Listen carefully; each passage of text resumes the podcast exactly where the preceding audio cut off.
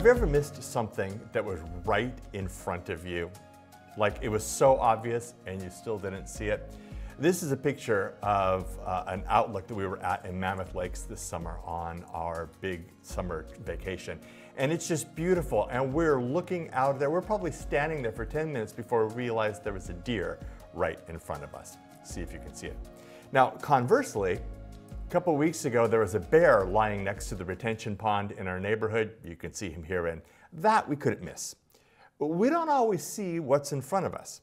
Maybe it's because we're not expecting it to be there, or maybe because we aren't looking too hard or we're distracted by something else. Some things are too important to miss, and we need to make sure to see them. And Jesus is going to talk about some of those things in the passage we're going to look at this morning Matthew chapter 11, verses 20 through 24. Then Jesus began to denounce the towns in which most of his miracles had been performed, because they did not repent. Woe to you, Chorazin! Woe to you, Bethsaida! For if the miracles were performed in you had been performed in Tyre and Sidon, they would have repented long ago in sackcloth and ashes. But I tell you, it will be more bearable for Tyre and Sidon on the day of judgment than for you. And you, Capernaum, will you be lifted to the heavens? No you will go down to Hades. For if the miracles that were performed in you had been performed in Sodom, it would have remained to this day. But I tell you that it will be more bearable for Sodom on the day of judgment than for you. What in the world is going on here? This is not warm, fuzzy Jesus. This is disappointed and frustrated Jesus, which is always a little bit jarring because we don't expect Jesus to be disappointed or frustrated or irritated. Now, we've been in the Gospel of Matthew for a while, basically since last April. And honestly, as we have walked through there, I think we've all discovered that there's more stuff about accountability and judgment than we would have thought before. And that doesn't seem really Jesus y either. I mean, isn't Jesus just supposed to be okay with everything that we do? But what we're discovering is it's more like here's the way that will bring you life. You've seen it, you know it, you've experienced it. Don't ignore it because there will come a day of accountability. In other words, what we do matters. And how we portray the Jesus that we say we know, that matters too. And one day, we'll be held accountable for what we did and what we said. And in the meantime, what we do and say is going to affect how other people view Jesus. So it's pretty important.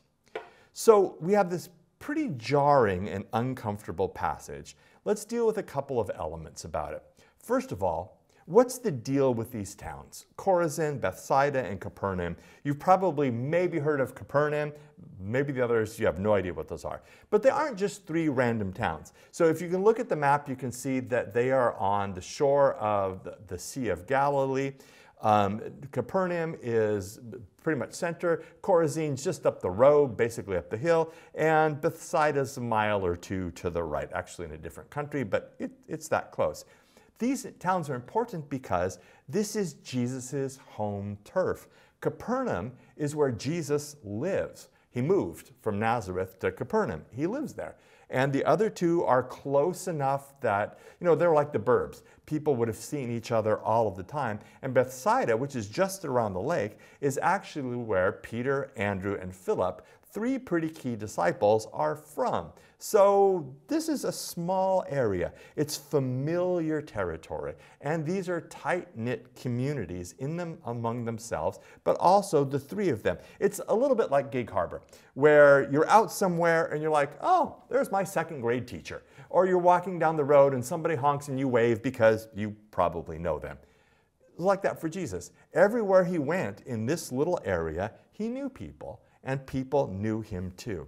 And so much of what Jesus said and did was centered in this area. That's basically how the verse starts. So much of what he did was done there. And next year, a lot of us will go to this area, and I'll be able to take you to an overlook on the Golan Heights where we can look and see where all of this happened, and you'll be amazed at what a small area most of Jesus' miracles happened in. So these are important towns because It's basically Jesus' hometown. So, why is Jesus upset with them? Well, Jesus, boiling it down, essentially says if the miracles that were performed in you had been performed in Tyre and Sidon, they would have repented, and Sodom would still be standing. So, you've probably heard of Sodom, but what are Tyre and Sidon?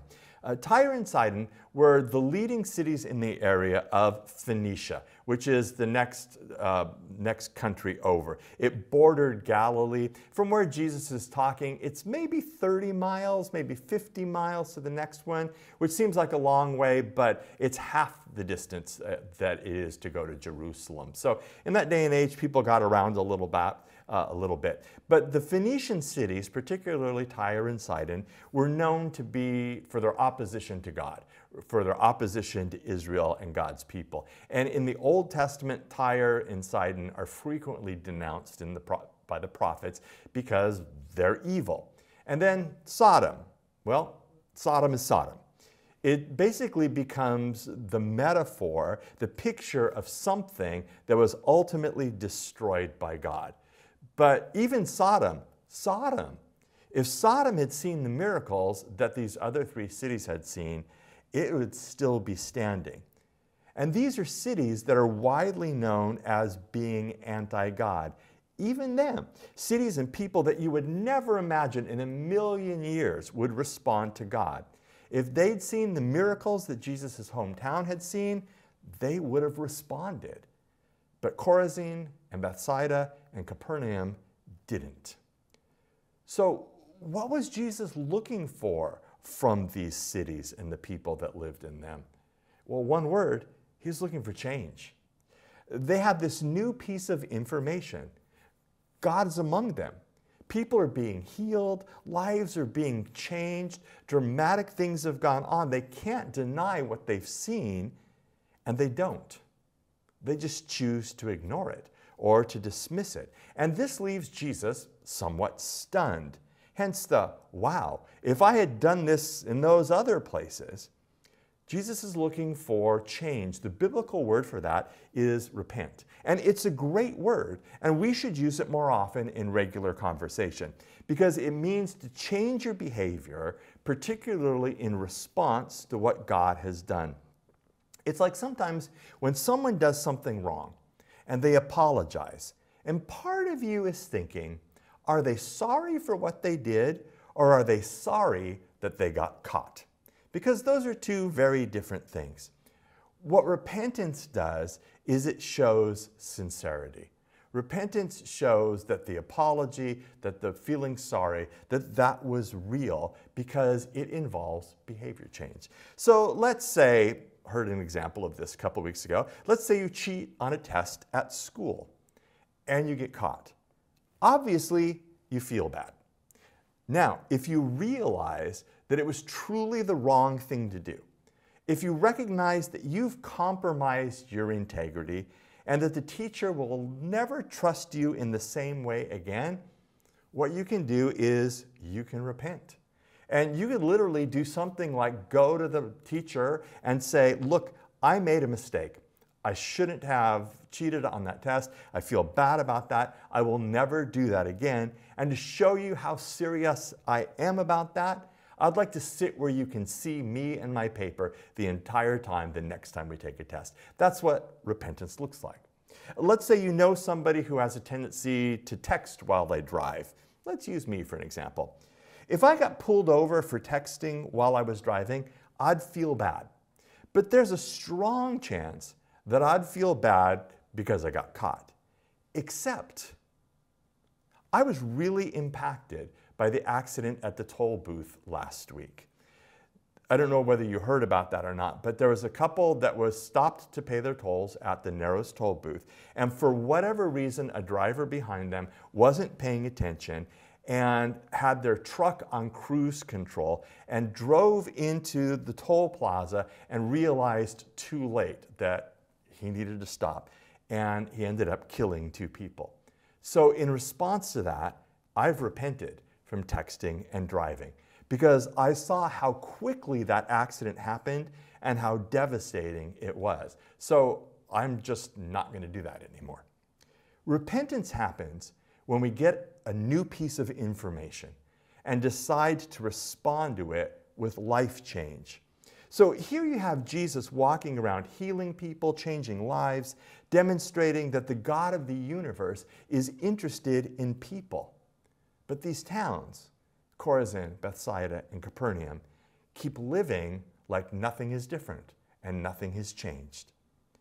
So Jesus talks about these miracles that were done in them. I mean, maybe they weren't that big of a deal. Maybe they're like the deer, you couldn't really see it. Or maybe they were like the bear and it's hard to miss. And I think it was more like the bear. So what were the miracles? Well, they're listed in a couple of places. In chapter 4, verse 23 and 24, it says, Jesus went throughout Galilee, teaching in their synagogues, proclaiming the good news of the kingdom, and healing every disease and sickness among the people.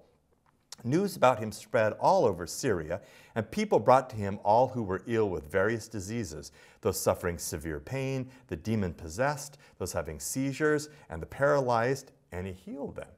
In chapter 8, it, the whole chapter is taken up with healing. Jesus heals a demon possessed man, he heals the centurion's servant, he heals Peter's mother in law, and then he calms the storm on the sea. In chapter 9, verse 35, got another little list.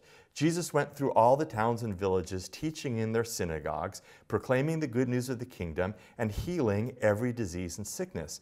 When he saw the crowds, he had compassion on them because they were harassed and helpless, like sheep without a shepherd. That's the type of thing that Jesus was doing. So let's make some notes about that. So, first, what Jesus is doing is that he's demonstrating that he has come to break the power of evil and ultimately to destroy death. He heals people from some pretty spectacular conditions and some pretty mundane ones. Demon possession, which might be um, epilepsy or mental illness or could really be demon possession. I don't want to be too Western Enlightenment here. Um, he cures people from epilepsy. He cures people who are paralyzed. He heals people who are really, really sick. And remember, the level of medical care available is pretty much non existent. If you got sick, a lot of people just died because there was no antibiotics, no Tylenol, no breathing treatments, not much at all. And all of these things are manifestations of the fact that the world is broken. It's not supposed to be like that. People aren't supposed to get cancer. People aren't supposed to be demon possessed. People aren't supposed to have migraine headaches. And Jesus, in a very dramatic and effective way, steps in and reverses the evil. He heals them and he makes them the way that they were supposed to be, free of those things. Another thing that I want to make a note about this is that in that day and age, if you were sick or had something terrible befall you, like, a, like an accident where you had a compound fracture of your leg or something like that and would be lame for life, it was generally assumed that that happened because you were a bad person, that you were evil and had done something wrong, or that God was mad at you. So sickness also had a stigma that was attached to them. And so it's very important that these people are brought to Jesus, broken people, hurting people, and Jesus doesn't reject them, Jesus touches them. And he shows that God isn't mad at them, that they aren't cursed, that they're still important and made in the image of God. And this is a huge part of proclaiming the good news of the kingdom of God. Hey, you have just been healed. Here's something even better. That healing happened because God has come among you and is establishing his kingdom where there's hope and healing and forgiveness open to everyone. So these things that Jesus is doing, it's pretty dramatic stuff. Instant life change, instant impact because of an encounter with Jesus. Demonstration that the God of the universe has stepped down into ordinary people's lives and cares about them. That's really good news. What Jesus is doing is huge, except that the people who know Jesus best miss it all. So, why did they miss them? Jesus gives us one example of why. There might have been more. But right before our passage, in verses 18 and 19, he gives the reason why they're rejecting, they're rejecting him. People say that Jesus can't be the one. He can't be the Messiah because, you'll love this, he eats too much, he drinks too much, and he's always at a party with questionable company. And in response to that, Jesus says, You know, you're never going to be happy because John the Baptist barely ate. He didn't drink at all. He was a hermit, and you didn't approve of him either. Our passage says, For John came neither eating nor drinking, and they say, He's a demon. The Son of Man came eating and drinking, and they say, Here is a glutton and a drunkard, a friend of tax collectors and sinners. But wisdom is proved right by her deeds. Essentially, when people that knew Jesus best looked at him, he wasn't who they thought he would be. He didn't do the things they thought he would do. He didn't act holy enough. So if Jesus wasn't what they were looking for, what were they looking for? I don't know. But whatever it was they were looking for, they didn't find it in Jesus. They had a framework for what it was going to look like, and Jesus didn't fit into the framework. Now, I kind of look at our day and age, and maybe we can draw some insight from this, because they say that in every election, people vote their pocketbooks. Maybe they're the same way. Yeah, great. I'm glad Miriam can walk again. But you know what? Taxes are due next month. When is Jesus going to do something about that? Or, hallelujah, Eliezer went back to work. For the stupid Romans, if Jesus was really the Messiah, he'd do something about that. And I wonder if it was more that type of thing. You know, bread and butter issues. Things are expensive. We don't like the Romans. Those are the issues that really need to be addressed. And they just couldn't get over Jesus hanging out at parties with the wrong kind of people. And because they had these preconceived notions about what God would look like and what God would be doing and what the right thing was, because of all that, they missed God at work among them. And I'm just really taken by that thought because a lot of what I read is about people who have tied their Christianity to some issue which to them is the key issue that they think really needs to be addressed. And maybe, just maybe, we get so focused on what we want to happen in one area or what we think something should look at, what we think something should look like, that we miss what God is actually doing. And that's what happened in Jesus' hometown. All of these amazing things happened. People's lives were being changed, and folks missed it. But I love verse 9 wisdom is proved right by her deeds. What Jesus is saying is they thought they had all these insights, but they were wrong. You can tell if a person is wise by what their actions produce. If you do stuff that's idiotic, you can't be wise. So, what are some of the applications we can make from this? Well, I think first and foremost, we have to make sure that we're constantly looking for what God is doing, what God is doing here, what God is doing now. As I look around, I see a lot of anger in the church at large, especially on social media. But I don't see an angry Jesus. I see a compassionate Jesus. I don't see Jesus condemning people for being sinners. I see Jesus trying to get people to come to him so that he can heal them. Now, sometimes people hear that, you know, y'all come as it doesn't matter what you do. That's not true. That is so far from what I'm saying or what I believe. Jesus invites us to come as we are, but not to stay that way. Jesus transforms us, Jesus heals us. And I think we also have to be honest enough to say that it's a whole lot easier to look at other people's stuff and see what they need to change before they can come to Jesus than it is to look at ourselves. There are sins that we tolerate in this church. I could name them, but it would be very uncomfortable. What we have to remember is that inside the church, outside of the church, people who know Jesus, people who don't know Jesus yet, that we're all sinners, saved by grace, challenged to take up our cross and by the way, what does that mean? If, I don't know what it means if it doesn't mean putting aside our prerogatives and our preferences, dying to ourselves, and being conformed to Jesus, taking up our cross, following Jesus, and being constantly formed into his image and likeness.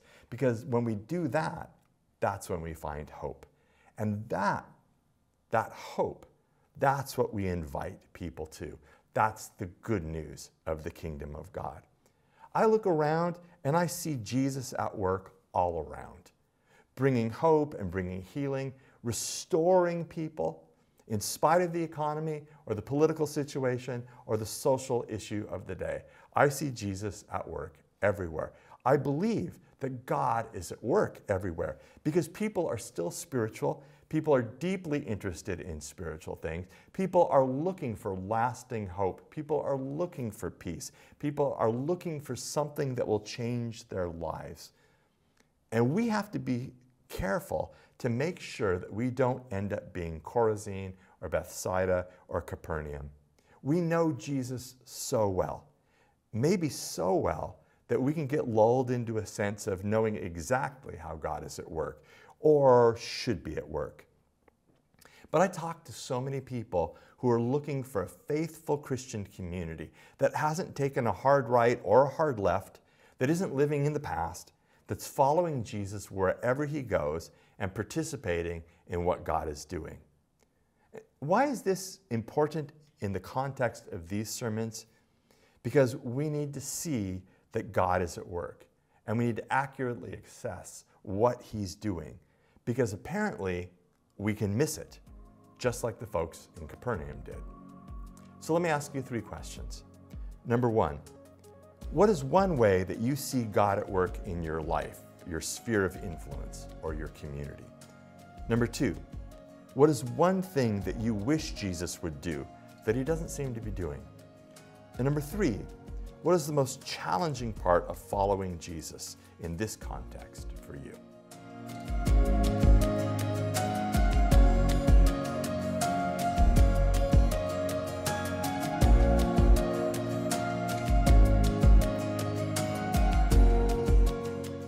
Hi, thanks for watching.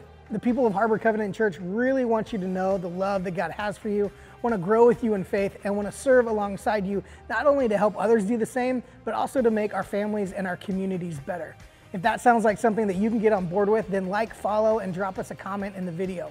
Watch some more videos on our channel or come visit us on Sunday. You can find out more about Harbor Covenant Church at harborcov.church.